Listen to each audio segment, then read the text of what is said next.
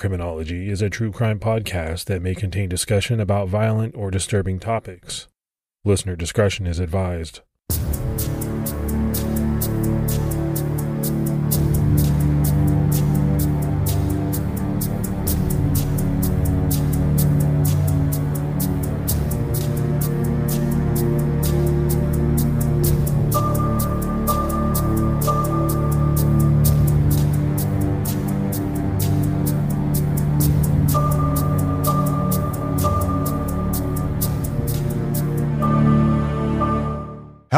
Everyone, and welcome to episode 194 of the Criminology Podcast. I'm Mike Ferguson.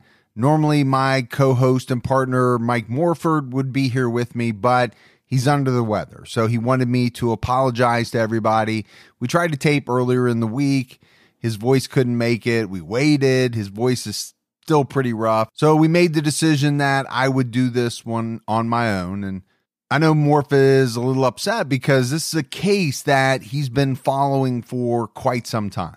Before we jump into it, let's go ahead and give our Patreon shout outs. We had Elaine Cowley, Pia HC, Kaya N, Jennifer Asplund, Tamara Salter, Eve Carson, Felisa Dios Bascuas, Scott Sanchez, and Jason. So that's a lot of great new support. We really appreciate it. If anyone is interested in supporting the show, you can go to patreon.com slash criminology to sign up. All right, so all that out of the way, let's jump right into this episode. And this is a, a pretty big case. It's a case that we've been holding off on doing because we've been hoping to have something in the way of major developments, fresh news, to include when we did the episode.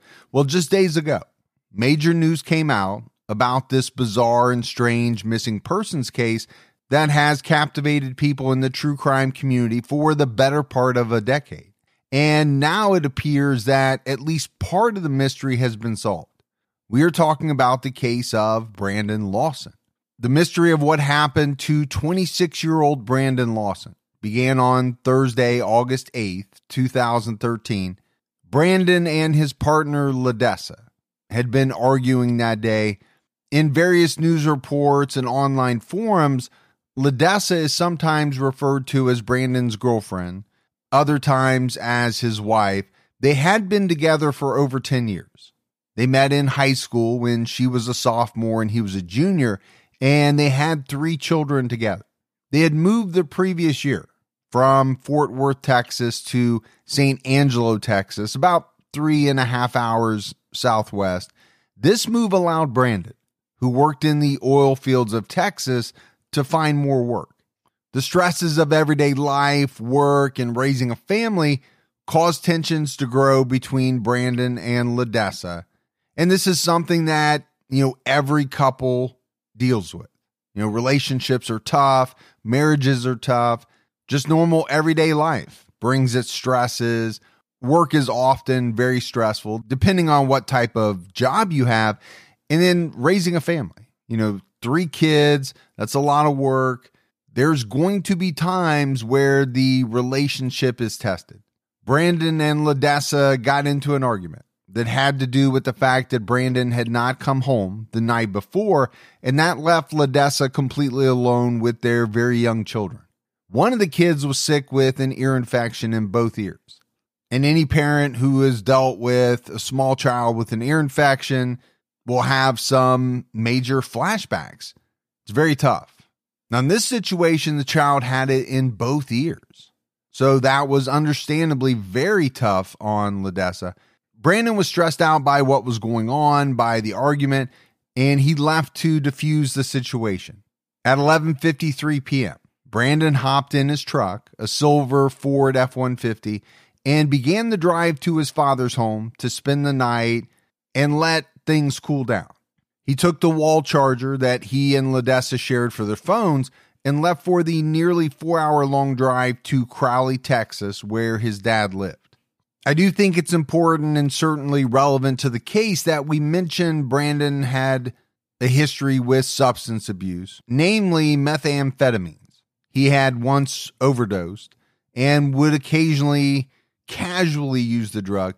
Now, he had been clean reportedly for about six months, but LaDessa later suspected that the night before this argument, when Brandon didn't come home, that he was out using drugs. Yeah, I mentioned Brandon was an oil field worker. He had been working very hard. He worked long hours, sometimes up to 95 hours a week, but he was getting ready to start a new job. So he had that going on. He had a sick baby at home. I mentioned it. It was a very stressful time, which could have potentially led to a relapse. Just a few days earlier, Brandon had passed a drug test required for his new employer, but then allegedly turned around and asked his little brother Kyle where he could find some drugs. So, yeah, I do think it's hard to say for sure where exactly Brandon's head was at. You know, maybe he wanted to celebrate his new job. Maybe he wanted to relax a bit before starting that job, sort of a last hurrah, before putting his nose back to the grindstone once again. Just after midnight, a few minutes after Brandon left, LaDessa began to worry about him. She was concerned that Brandon was trying to drive for almost four hours in the dark after basically, you know, having very little sleep for the past few days. She didn't think it was a good idea. And she called Brandon on his cell phone. She left a voicemail asking him to come home or at least to go to his brother Kyle's house instead, since he also lived in San Angelo. Around 12:10 a.m., Kyle drove to Brandon's house and checked on LaDessa and the kids. Brandon and Kyle's mother had called Kyle and asked him to go calm Brandon down because of the argument. Now, some articles online say that LaDessa had called Kyle. But in a 2019 interview, he said in his own words that his mother had called him out of concern. But by the time Kyle got to the house, Brandon was gone. So I think we have the first mystery in this case. You know, there's a fight. Brandon wants to leave. He wants to diffuse the situation. Maybe it's only going to get worse if he stays. So he takes off but he makes the decision to drive four hours late at night to his father's house. His brother Kyle lives in the same town he does. Why did Brandon not call his brother, try to crash there that night? Four hours is a long drive in the middle of the night when you're upset, when you've had very little sleep.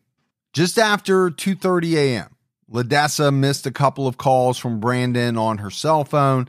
A few minutes later, at about 12:38 a.m., Brandon called Kyle to tell him that he was going to run out of gas. He was on Highway 277, heading to the gas station in Bronte, and needed Kyle to bring him a gas can. Kyle later recalled that during this call, Brandon claimed to him that LaDessa had Mexicans in the neighborhood chasing him out of town. Kyle wondered if Brandon was high or maybe hallucinating, but Brandon was adamant that he wasn't. At about 12:40 a.m. after Kyle got off the phone with Brandon, he called LaDessa to tell her that Brandon had run out of gas. She said she would put the gas cans on the porch. Kyle went to Brandon's house and picked them up. When LaDessa brought these cans out, she decided to charge her phone using the car charger since Brandon had taken the one from inside the house and then she went back inside. But because she didn't have her phone with her, you know, that led to her missing at least another call from Brandon. And that later led to a lot of scrutiny, at least online. This has been, you know, a heavily scrutinized case. A lot of people have had a great deal of interest in it. So, you know, when you look online, there are, are a lot of people who question how two adults only had one charger that they would share, you know, plugged into the wall, or that LaDessa didn't have anything else that she could plug a USB charger into besides her car. Some people have even questioned whether the phone could be charged with the car off, leading them to not believe LaDessa because the only other option they could think of was that she had stayed in the car all night with it on which was impractical. But LaDessa has openly stated over the years that she regrets not having her phone by her side.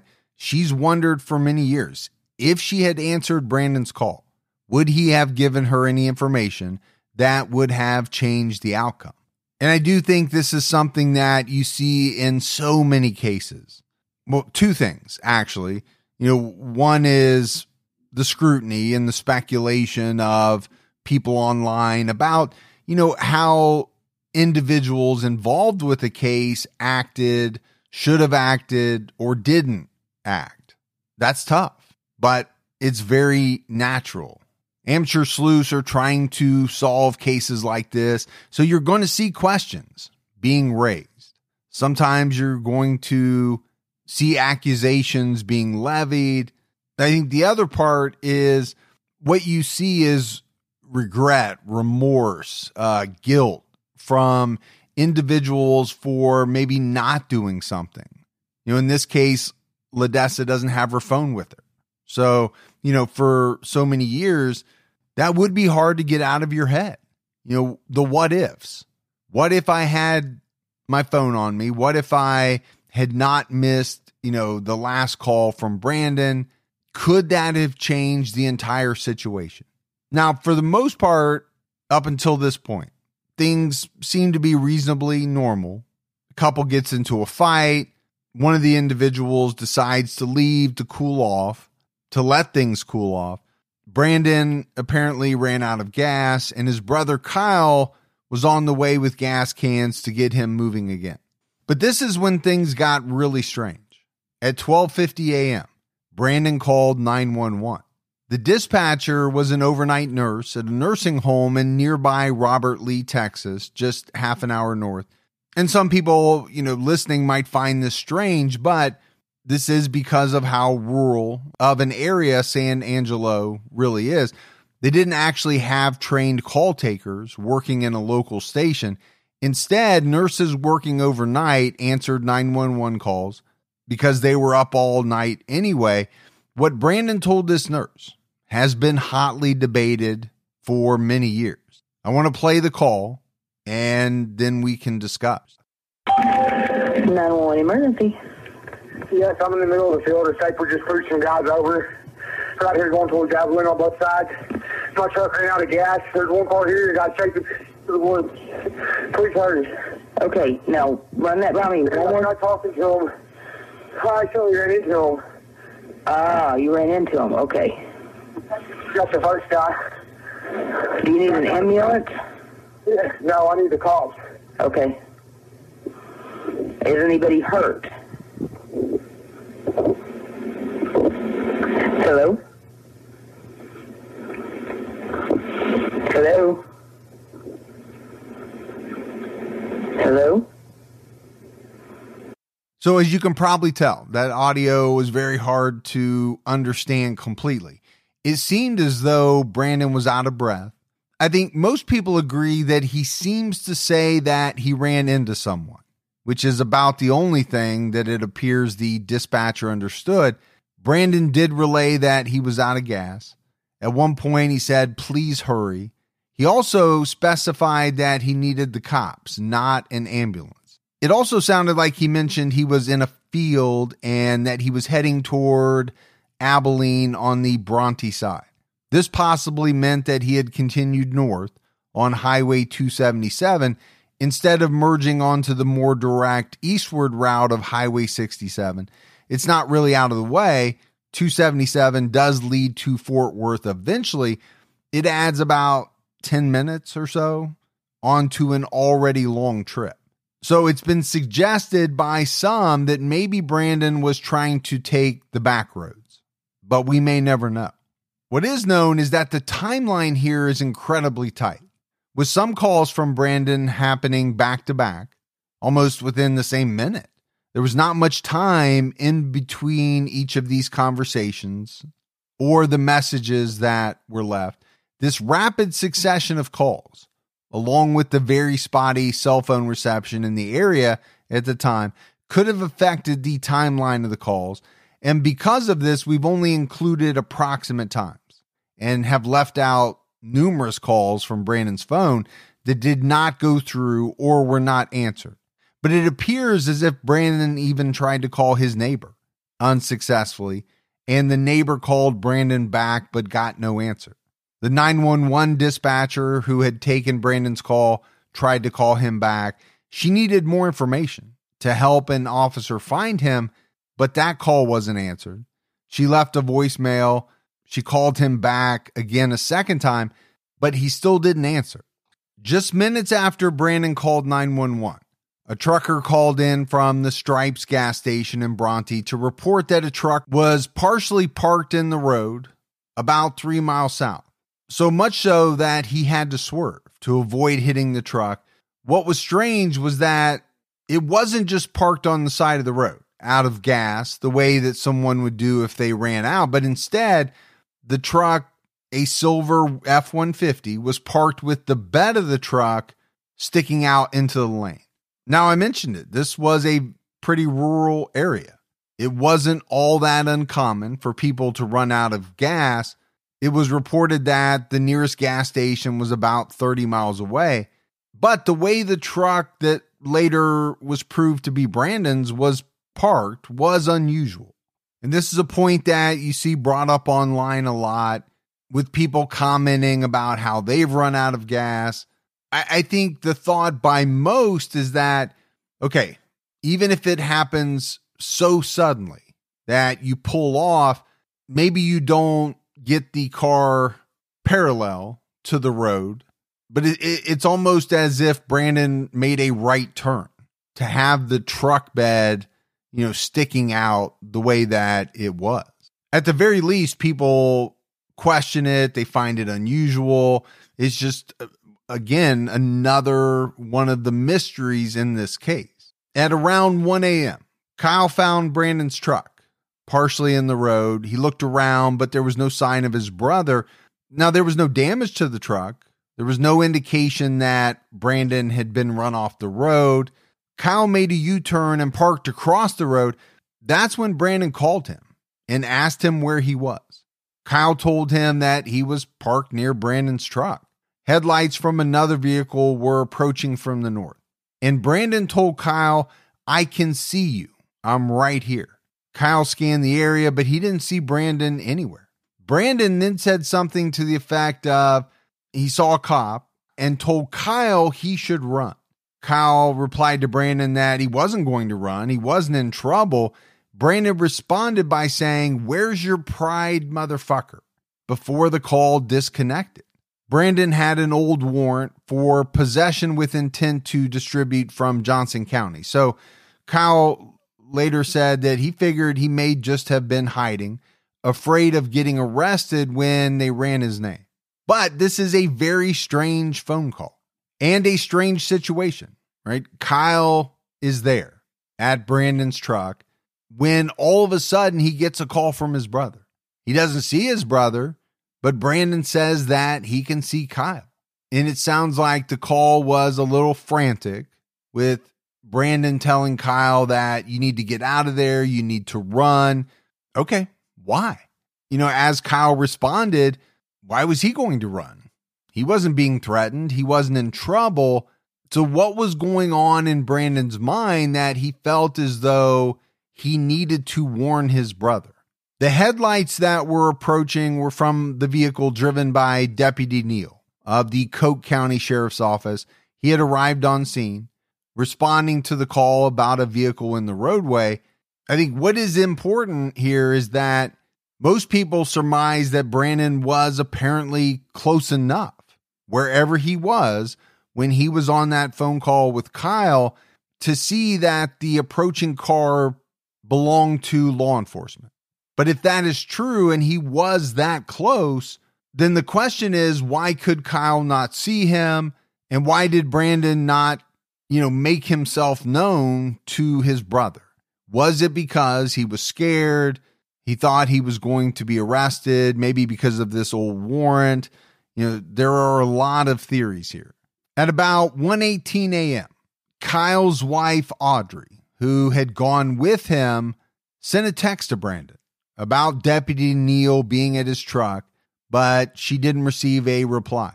A minute later, Brandon called Audrey back, but the quality of the call was not good. Audrey later said it sounded as if Brandon said that he was 10 minutes north and bleeding, but she couldn't be sure. Audrey and Kyle decided to wait for Brandon to return to his truck on his own. Kyle wasn't really worried about Brandon at this point, even though Brandon had potentially said he was bleeding on the call. The way that Kyle said he saw it was that it seemed as though maybe his brother had scraped himself or fallen, something like that, because he didn't mention any incident that would have caused him, you know, some type of major injury. The area was thick with cacti, mesquite trees, and thorny bushes. Both sides of the highway were lined with barbed wire as well. If Brandon had run through a field, he may have had to climb over a fence. Maybe that scratched him. Kyle also didn't know that Brandon had called 911, which, if he had known that, probably would have made the bleeding comment seem much more urgent. And I think if he had known that his brother had called 911, the whole thing, the whole situation probably would have had a much higher level of urgency to it. The way that Kyle has talked about it is that he really just thought Brandon was simply hiding out in the field, fearful that he'd be in trouble with the police if he came out. Kyle told Deputy Neal that the cell reception was really bad and that his brother had walked to get gas. He wanted to go further north down the road and try to get better cell reception, but Deputy Neal informed him that he'd come from the north and he didn't see anyone. So he didn't think Brandon was in that area. Kyle then got into his truck and drove off slowly and waited for the officer to leave before he pulled back over, hoping that then Brandon would come out of the field when he saw that Kyle was alone and that the police were not with him. Kyle had mentioned to Deputy Neal that Brandon told him on the phone call that he could see them. Since Deputy Neal had responded about the truck parked in the road, not Brandon's 911 call. And Brandon didn't tell Kyle he had called 911. Neither of them knew that Brandon had tried to contact police. But after waiting for almost 45 minutes for Brandon to pop out of his hiding spot, Kyle and Audrey decided to leave. It was late. They also had their four year old son with them.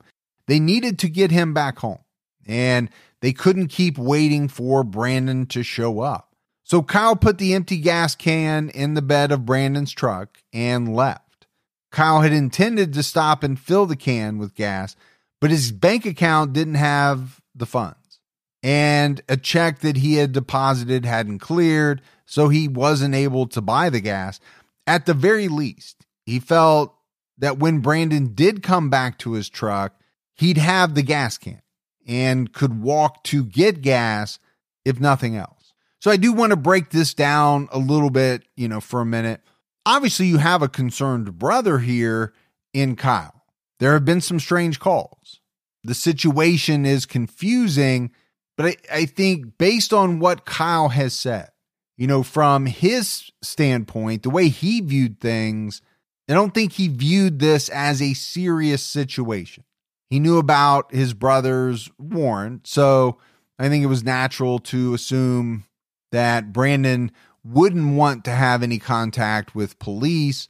Okay, he mentions possibly that he's bleeding.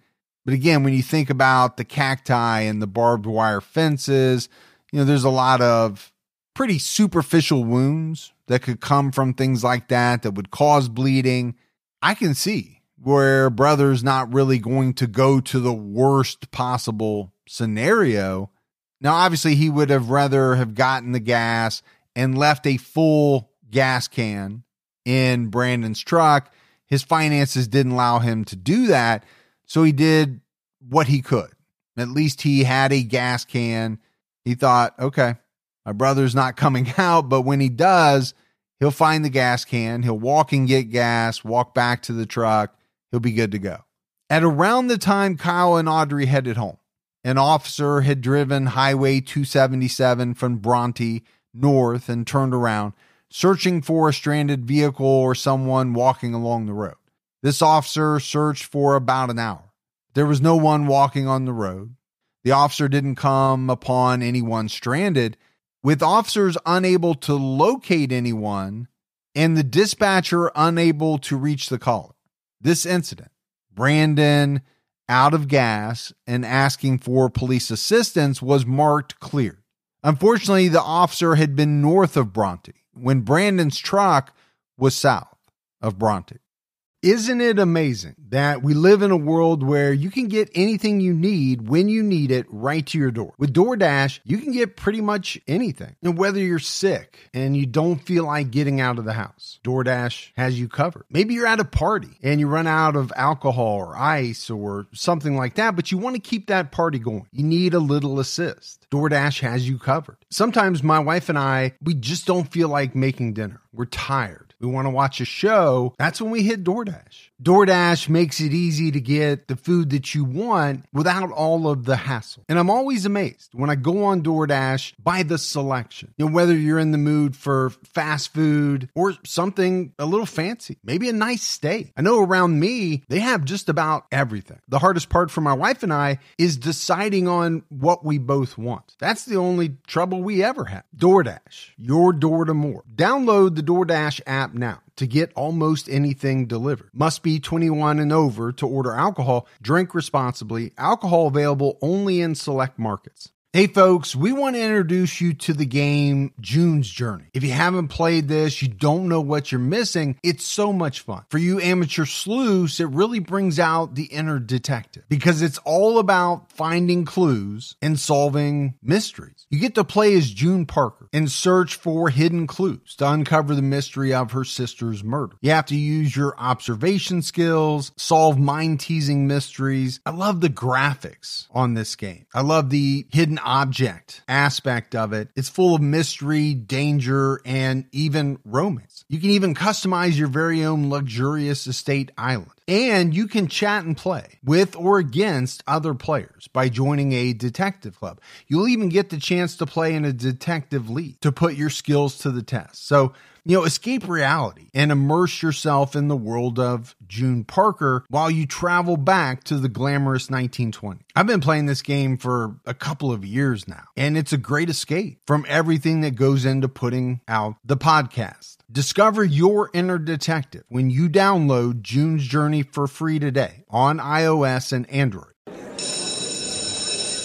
I'm Dr. Megan Sachs. And I'm Dr. Amy Shlosberg. And we're the host of the podcast Campus Killings. Our show covers some of the most sinister crimes to take place on or around school campuses, or the cases we discuss have a school connected theme. And with the new school year comes an all new second season of Campus Killings, which will debut on September 16th, 2023. But if you want to listen to Campus Killings now, you can binge all the episodes from season one, available everywhere you listen to podcasts.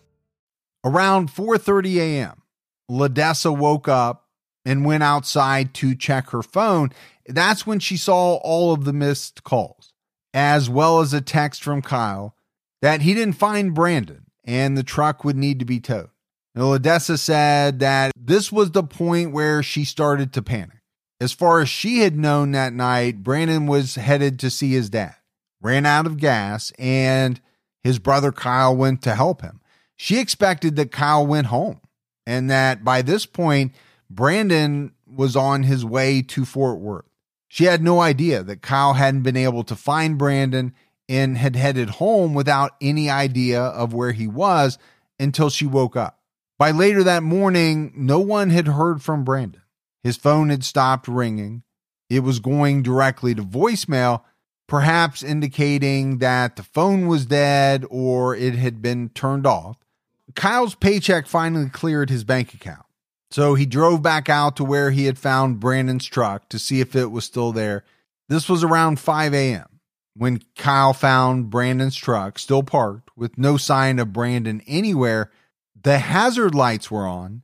Apparently, the highway patrol had turned them on to warn other drivers of the obstruction, and then they locked up the truck.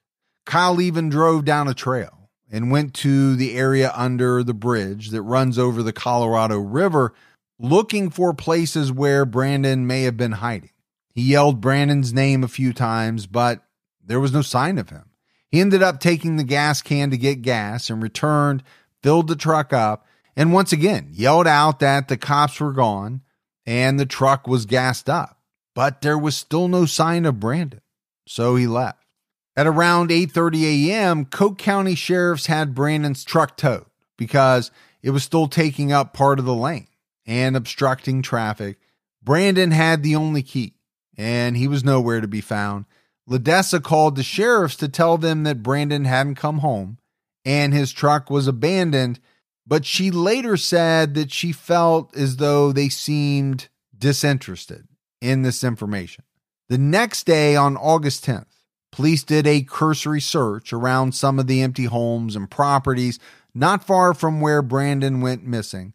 In that area, some of the land was only used seasonally, and with no one there, homeowners wouldn't notice anything amiss, so it wouldn't be reported. Police even used a thermal imaging camera to detect human heat signals in the area, but didn't find anything of interest and definitely did not find Brandon. On August 11th, a few people went out searching for Brandon. They searched from about 8 a.m. until noon. Apparently, there was no trace of Brandon other than what could have been a mark from him sitting down under a tree. Searchers noted that it was possible to see the spot where Brandon's truck was parked at from that spot under the tree. So I think from that standpoint, they were hopeful that they were looking in the right area. On August 12th, Deputy Neal, Sheriff Wayne McCutcheon, and Lieutenant Dwayne Gall, a Texas Ranger, had a meeting about Brandon's disappearance. The Coke County Sheriff's Office said that they did not suspect foul play. There was no sign of any struggle, and Brandon was a big guy who could take care of himself. He was 5'9, 230 pounds. It would have been a difficult, but not impossible task to subdue him, and they felt that there would have been some kind of evidence of someone attacking Brandon. Yeah, so he, he was a pretty big guy, but no matter how big you are, someone can come up from behind you, they can surprise you. That's entirely possible. What I think the police were thinking was that, okay, even if that had happened, there would be some signs, whether it was of a struggle or maybe a disturbance in the dirt where someone had fallen down, something like that. So at this point, in the eyes of police, Brandon was an adult who had seemingly avoided their attempts to help him. But they also found out that he had cashed out his 401k from his former employer. So there was a possibility that maybe he had taken off of his own free will. The issue was that those funds, which was less than a thousand dollars, were never actually touched by Brandon because it had to clear his account before he could access it. But that didn't happen until after he vanished. That 401k money, all of Brandon's accounts, and his debit and credit cards were never used after he vanished. And this is something that, you know, is talked about in a lot of disappearance cases. People's money, their bank accounts, their cell phone usage, all of that comes up. It's all important. I think when you're talking about an adult who goes missing, you know, a lot of times police struggle early on to figure out, you know, is this someone who, you know, made the conscious decision that they wanted to leave? Maybe they were tired of their situation, their relationship, their responsibilities, and they wanted to make a fresh start. Or did they meet with some type of foul play? I think what really helps to rule out that first scenario is when people don't touch their funds. You don't see any charges on their credit cards or, you know, their debit cards.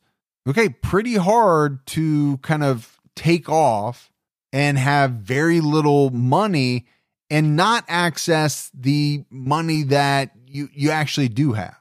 I, I think to me, you know, those types of facts lend more credibility to the theory that, okay, something bad happened here. It was hard for authorities and family to figure out where to start searching for Brandon. I mean, obviously, there was the point where his truck was found, but he hadn't been near his truck as far as Kyle could see. But Brandon did claim that he could see Kyle.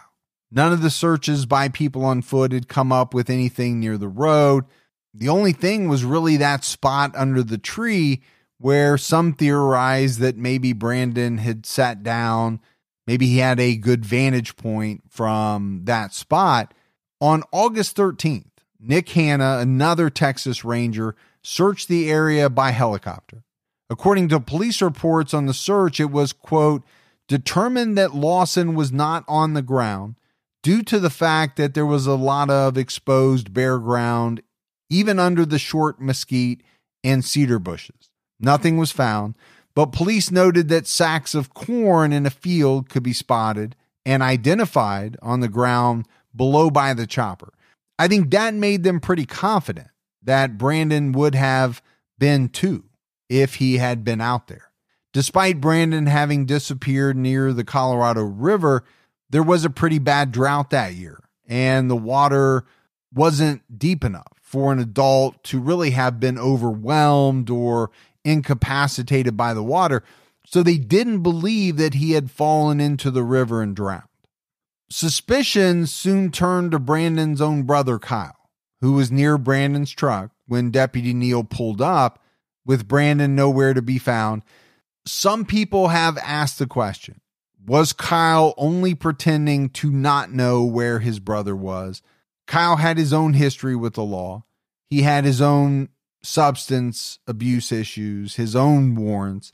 Even Brandon's former coworker Marcus Jones was suspicious, telling SanAngeloLive.com that Kyle was kind of tore up about it, but not acting like someone who had just lost his brother, more like he might have known something was coming.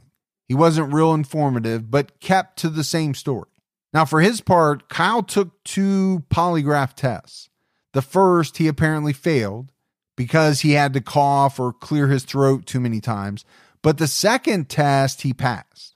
He has always maintained that he never saw Brandon out there on the highway, only his truck, and that he doesn't know Brandon is or what happened to him. You know, we talk about polygraph tests so often, and obviously there's a reason why you know their admissibility has been so severely diminished over the years it's interesting to me that you can fail or you know a polygraph test can be determined to be inconclusive because you you're coughing you're clearing your throat. Okay well how accurate are these things? But but i think you know when you look at the fact that he passed the second one you know, if you are a person that takes a lot of stock in polygraph tests, which I think there are less and less people who do nowadays, well, at the very least, you got to think that that first one was probably an outlier just because of the coughing and the clearing of the throat. One possible theory that has been floated is that after Deputy Neal had driven away, and Kyle had finally given up, waiting for his brother and had gone home, that Brandon came out of his hiding spot and got a ride away from the area. His final phone pings were north of where his truck had been found. Brad Lawson, Brandon and Kyle's father, didn't think his son would have just left, not even due to the warrant. In fact, he has stated that Brandon had already been to jail and would have faced the consequences of his actions. He added that Brandon was also actively working with an attorney to clear the warrant up. So I, I think, at least to him, that didn't seem like a legit reason for Brandon to just up and leave. Some people continued to circle back to the idea early on by police that Brandon had just walked away from his life because he was tired of the responsibilities of fatherhood, maybe because he was tired of fighting with LaDessa. Kyle stated that he knew that his brother wouldn't have done that. He wouldn't have just run off from his family because his brother wasn't a coward. And running away from your family was something that a coward would do.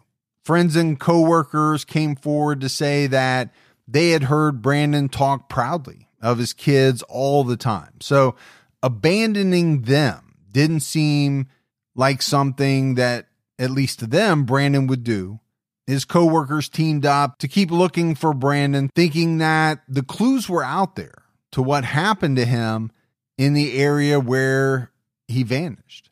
Some of the landowners along Highway 277 wouldn't let Brandon's family or private investigator Paula Boudreau search their property. That hampered some attempts to locate him. Authorities assured the Lawsons that they themselves had cleared the land.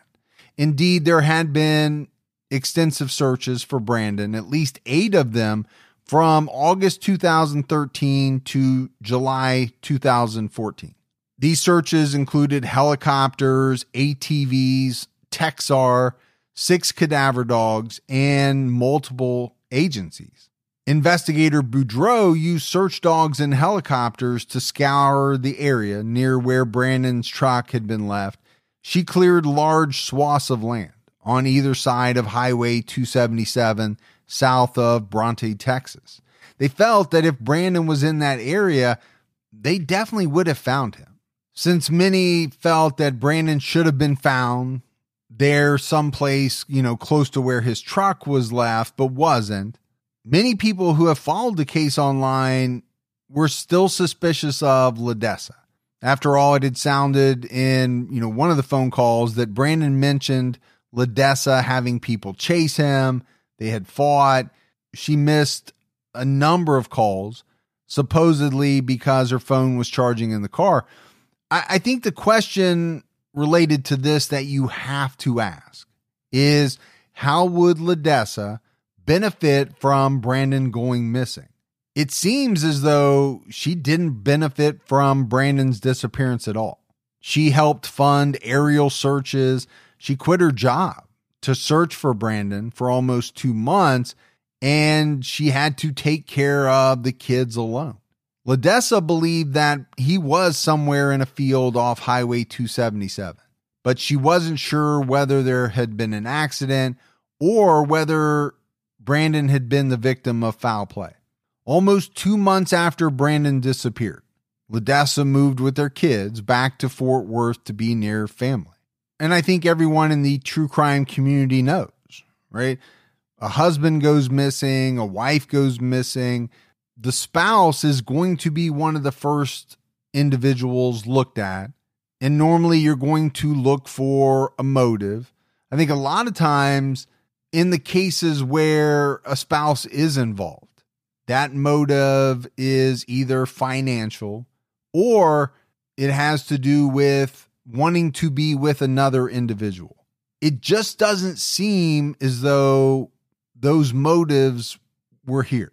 I didn't see anything indicating that LaDessa, you know, would have benefited greatly financially from Brandon's deaths. Obviously, she wouldn't have benefited financially from his disappearance. And many have made the argument that LaDessa moving the kids back to Fort Worth to be near her family was something that, you know, many people would do. You need the support of family when you have three kids that you're taking care of. If there had been another individual in town that, let's say, LaDessa wanted to be with, then why would she move to Fort Worth? But with no body, no sign of Brandon, and no leads, imaginations went wild, as they tend to do when it comes to some of the cases that we talk about. It's also very important to note that Brandon's history with methamphetamine use had not been disclosed to the public when he first went missing. There were rumors that he could have been involved with drugs. There was certainly a lot of speculation about it, including assumptions that he had been intoxicated based on the incoherent phone calls. But for many, it just didn't seem to be the likely explanation here. Okay, if he was high on something, would that help explain, you know, these somewhat strange phone calls? Maybe. But how would that play into him still being missing? You know, even if you argue that Brandon died from a drug overdose or succumbed to the elements, where was his body? There had been a lot of searches. that had taken place. They hadn't turned up anything. In 2019, Kyle was interviewed and confirmed that he believed that Brandon was high and possibly hallucinating that night. He told our pals Tim and Lance from the podcast Crawlspace, I know for a fact that he was high on methamphetamine. Now, I think a lot of the speculation around this case surrounds the 911 call made by Brandon. Some people think you can hear someone else with Brandon on that 911 call. Theories have ranged from the person being a friend who was also in trouble, possibly running from someone, to the recording having picked up the voice of whoever Brandon was running from. One very popular transcription of the 911 call includes the supposed second voice saying, protect yourself. Okay, so that brings up an important question. Why would someone warn the person they were chasing to protect themselves? And I think this has led many people to believe that, you know, a warning from a likely bad guy just does not make a whole lot of sense. Now, there are some echoes, or what you could say sound like voices that you can hear on the 911 call recording especially when you slow it down or you listen to it over and over, you can also hear what sounds like a faint yeah before Brandon answers, No, we need the cops, as if someone else could hear the dispatcher and wanted an ambulance. Unfortunately, it could have been picked up by the device recording Brandon's 911 call. Now, if you really want to go down a rabbit hole, there are countless Reddit discussions and debates. You'll see a lot of conversations about a staper, a scraper, a sniper, or a state trooper. All possible words that people believe Brandon could have said. It's almost like reading a Mad Lib. You can put anything in there that starts with an S and rhymes to fill in the blank. In the recording of Brandon's 911 call, you can hear two sounds that don't sound like words, but actual noises, distinct and different from words. One might describe them as faraway bangs or loud clacks, but many of the transcriptions of the call online label these two sounds as two gunshots.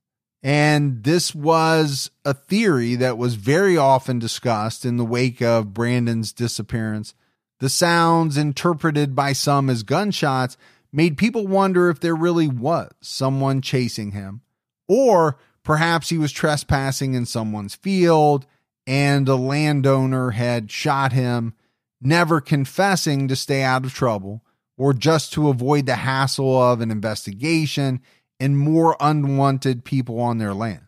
Kyle's 2019 interview revealed that he thought the sound was familiar but he thought it was the sound of a large truck going over the bridge. And he believed that the echo resulted from Brandon being underneath the bridge. So, as I mentioned, a lot of discussion, especially online, about this case.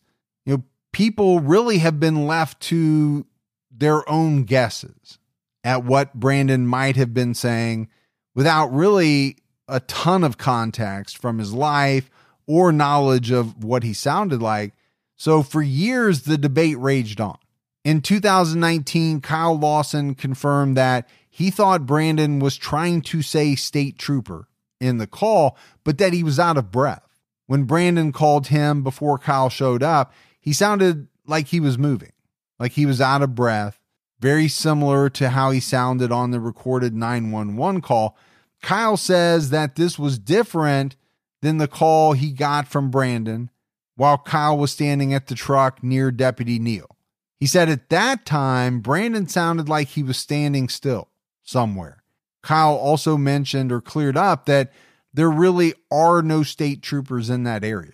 If Brandon thought state troopers were chasing him, he probably was hallucinating. But for many, this doesn't mean that no one was chasing him.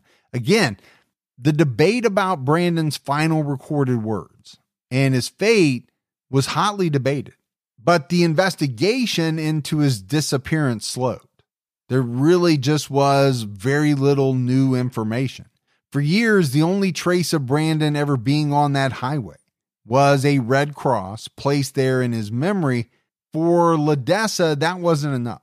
Though she believed she would be bringing home his remains someday, it was something she and his whole family still desperately wanted. No matter what happened to Brandon, they wanted to have his remains. Eventually, the 401k money sitting in Brandon's account went to the state to help cover child support costs. So, for many, many years, there was nothing but endless speculation over Brandon's fate. Then, on February 4th, 2022, it was announced that the remains of Brandon Lawson had been found after eight and a half long years of searching and waiting, though DNA testing had yet to confirm the skull that was found was Brandon's. His family has released a statement about the discovery, confirming that in their hearts, they know it's Brandon.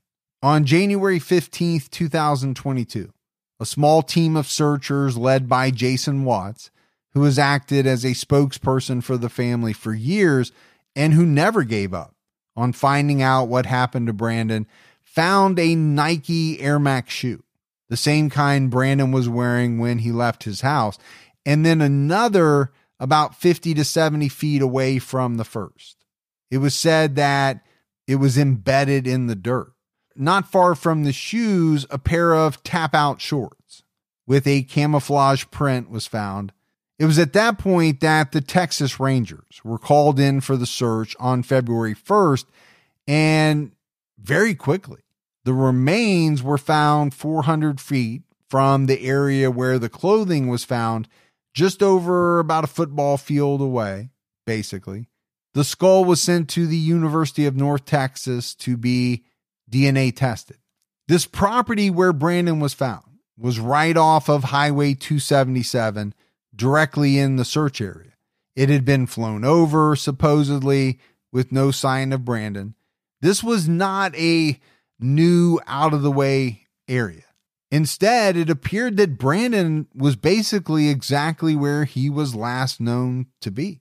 And I think this was shocking to many people because that area had been searched so extensively, right? Authorities had come out and said, if he was there, we would have found him. Well, now it appears as though that was incorrect. But almost immediately, Fingers were pointed at the property owners in online true crime circles. It seemed to many that clearly someone had been keeping search volunteers off of some of the property since Brandon had disappeared. We did talk about that a little bit. Many people assumed online that maybe a change of ownership or the death of an owner must have been what allowed a search to finally have been done. But actually, that was not the case.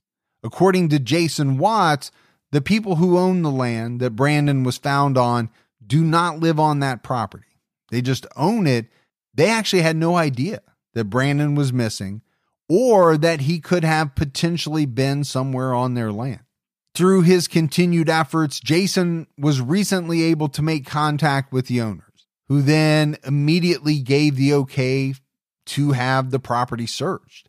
And apparently, they mentioned that no one really had ever gone on a certain part of the land. Now, a lot of people find this nefarious.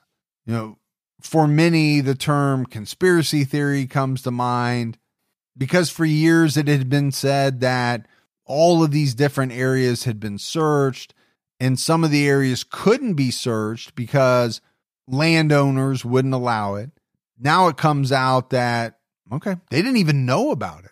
So, how could they not have allowed it if they were never asked? So, was it that police just didn't search it because they didn't get permission? And a lot of people have made the claim that, well, maybe they didn't try all that hard to get permission. You would think that in eight years, someone would have seen the remains while tending to the land. But, you know, if this was a, a big plot and nobody eh, literally n- ever went back there, I, I don't think that's all that outlandish to believe that he was never discovered. According to Jason Watts, there's no reason at all to suspect the landowners of anything shady. In fact, he has said the property owners were very friendly and cooperative. Now, obviously, we're still anxiously awaiting more updates. Any type of official word that Brandon's DNA has been matched to the remains found, any released information about what actually happened to Brandon that night. We know where he was, and we presumably know where he ended up. But there are still a lot of questions that are unanswered. If the remains are Brandon, what happened to him during that span of time? What kept him there?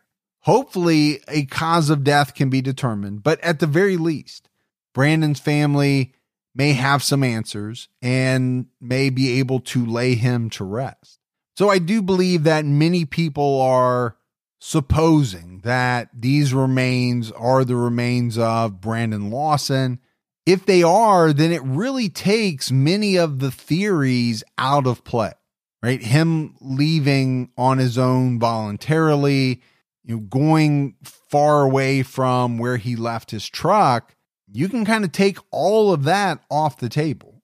Then it becomes okay, what happened to Brandon from the time that his truck ran out of gas, the time that he spoke to his brother Kyle on the phone? Was this some type of accident that resulted from, you know, drug use? Did he meet with foul play? Someone ended his life and then, you know, left his body in the field. And unfortunately, it just wasn't discovered amid all the various searches that took place. If he did meet with foul play, then the questions are who and why. You know, was this a crime of opportunity?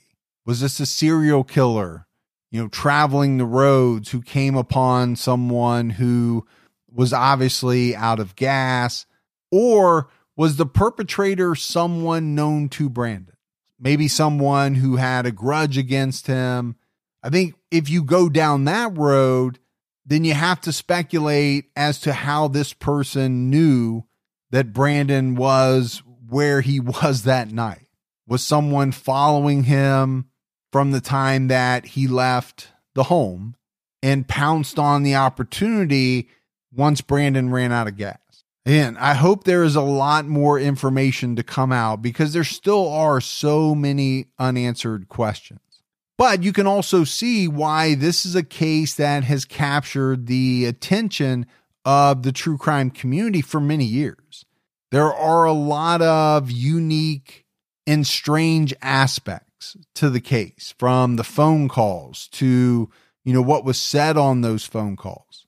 If Brandon was hiding close by, why didn't he come out after the law enforcement officer left and Kyle was calling out to him? Was it because by that time he had already been hurt or, or even possibly killed? Brandon Mason Lawson was 26 years old when he went missing. He was a father of four. He had three children with LaDessa and another daughter from a previous relationship. I think it's appropriate to end here with LaDessa's words from a 2016 interview that she did with SanAngeloLive.com because they're important. She said about Brandon's disappearance and the night that led up to it, it taught me so much to always value my words I make sure every time I drop the kids off or leave for work that I always tell them I love them. You never know when you're going to get those last words. And I do think that is a very powerful statement. You know, it's easy to take a lot of things for granted that you're going to see your loved ones tomorrow. And most of the time that is true.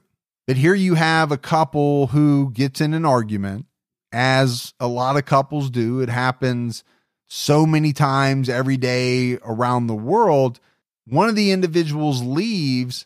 I'm sure there were some less than nice words exchanged, but the thought is always that, okay, later on, I wish I hadn't said that. We'll make up, we'll say we're sorry, and we'll move on. But what if you never get that chance? And you know, in, in the case of LaDessa, she didn't get that chance. Obviously, it's very sad, but it's something to think about. It's made me think for sure You know, are there some things that I could just let go? Do I need to say this? But that is it for our episode on Brandon Lawson. It's not the end though, right? We're waiting on so much information to come out to see what, if anything, they can determine from the remains. I mean, first of all, there has to be a match. Now, I think most people are assuming there will be. If there is, what can they glean? But I know Morph and I, just like many of you in the true crime community, will be watching the story, waiting for the updates to come out because we want to know. I think a lot of people want to see this mystery solved. Thanks goes out to Sunny Landon for her help in researching and writing this episode. As always, if you love the show but you haven't done so yet, take a minute, go out, give us a review. Keep telling your friends who are into true crime about the Criminology podcast. That really goes a long way. And interact with us on social media. You can find us on Twitter with the handle at Criminology Pod. You can find our Facebook page, our Facebook discussion group. Just search for Criminology Podcast. And Morph and I will be back with you next week. I'm sure by then Morph's voice will be back in tip top shape and we can do the episode together. So look out for an all new episode next Saturday night. So until then, for Mike and Morph, we'll talk to you next week.